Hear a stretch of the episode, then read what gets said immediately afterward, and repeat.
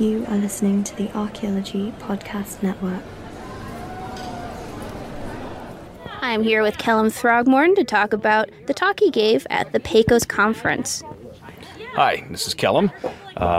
Today I was talking about research that I have been doing on late Basketmaker III and early Pueblo I communities in the northern southwest. So these are communities that date between about 600 AD and perhaps 775 or 800 AD. It's this period is one of the first times that we see aggregated villages with more than 60 or 70 people in them forming. So it seems to be a very important time in southwestern history when these first villages arise. A lot of the social institutions that we kind of associate with the Pueblo people probably have their origins during this moment of social change. So the crux of the argument I was making in my talk here was that landscape and architecture are two of the things that people are manipulating quite a lot in this transition between one kind of settlement and another kind of settlement that's a little bit later. And I described a site that I recorded on a Rivey Wash in northeast Arizona that was on a butte top, where the butte top itself was functioning as a kind of ceremonial architecture, where you can see that there are, there's space, basically the equivalent amount of space as sort of a great kiva or dance plaza is cleared out on the top of this butte, which is within the viewshed of all the surrounding sites in a community. So there's about 12 different households that all have this butte as their focal point, and they're using the butte itself as a kind of architecture. Is there anything built on top of it, walls or anything to designate it further as architecture? Yeah, it's actually it's a really interesting site that's been the entrance to the site. It's on this isolated little fin of rock, and it sticks out probably 300 feet or so above the surrounding floodplain, and the butte is only about 100 meters across, and so it's the view from up there is incredible. And on the top of it, there are a series of the remains of little tiny pit structures, which are small subterranean dwellings that would have been roofed with some sort of earthen and wooden superstructure. Well, there's about 25 of those, and it looks as if they were all occupied sequentially, one after the other, and they're not full-time habitations. They're very short-term habitations. Mm-hmm. There's also a series of 9 enormous storage cysts that actually, when you calculate it out, could have stored enough maize for the entire surrounding community, which was about 100 people. So I interpreted the butte top as a sort of a landform that is the focal point of this community. They have their communal maize storage facilities are up there. They can all see this butte top from their habitations. And I suspect that they're congregating on the butte top at particular times of the year for community-wide ceremonies. So I made the argument that it's a communally used landscape, and that they're actually kind of incorporating and inviting this landform into part of the community as a kind of architecture.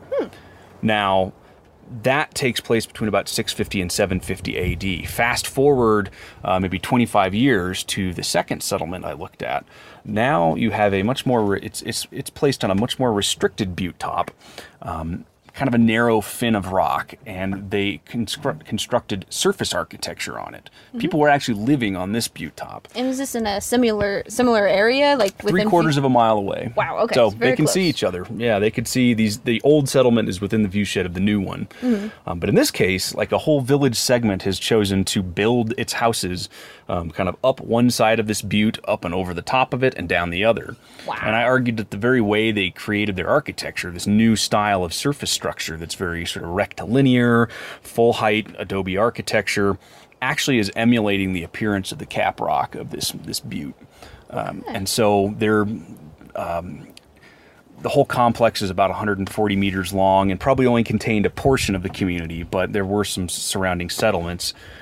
My main argument was, we tend to categorize things very strongly between, like, that's natural, that's cultural, this is architecture, mm-hmm. that's landscape, they're totally different. But a lot of research has shown that for non-Western groups of people, and even sort of pre-modern Western groups of people, these distinctions were not nearly as strong. Mm-hmm. So I said, when we start thinking about this kind of hybrid of architecture and landscape, we can think of it as a resource that people were able to manipulate, like a lot of other resources, like, you know, food production, like ceremonial goods, like trade items such as ceramics and lithics and things like that. And I argued that the formation of these villages, during that process, people are actively manipulating the meaning of these landforms, and that's a resource that they're drawing upon as they're gaining power and prestige within these nascent village communities. Okay. That sounds like it's going to be a really big project. Are you going to try to find out if there are more of these types of buttes? There actually are several others. I don't know how far I'm going to go with this. It's probably going to be something in my dissertation work, but really for this project, it was more that I had seen this pattern at several sites in the Little Colorado River drainage, and this particular one that I got to go record really hammered it home, where I could just see it so obviously, the community pattern. I started thinking we really need to move towards considering landscape and architecture as more closely related kinds of concepts than we currently do. That's really cool. And is this research going towards your schooling?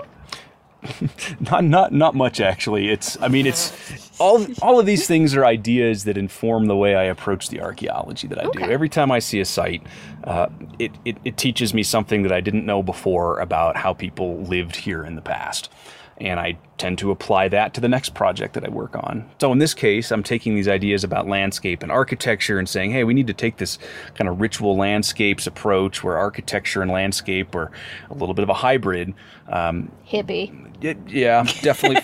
It kind of falls into the postmodern ontological turn sort of perspective. People have applied that to, say, Chaco Canyon, which dates to 900 to 1150, somewhere in there.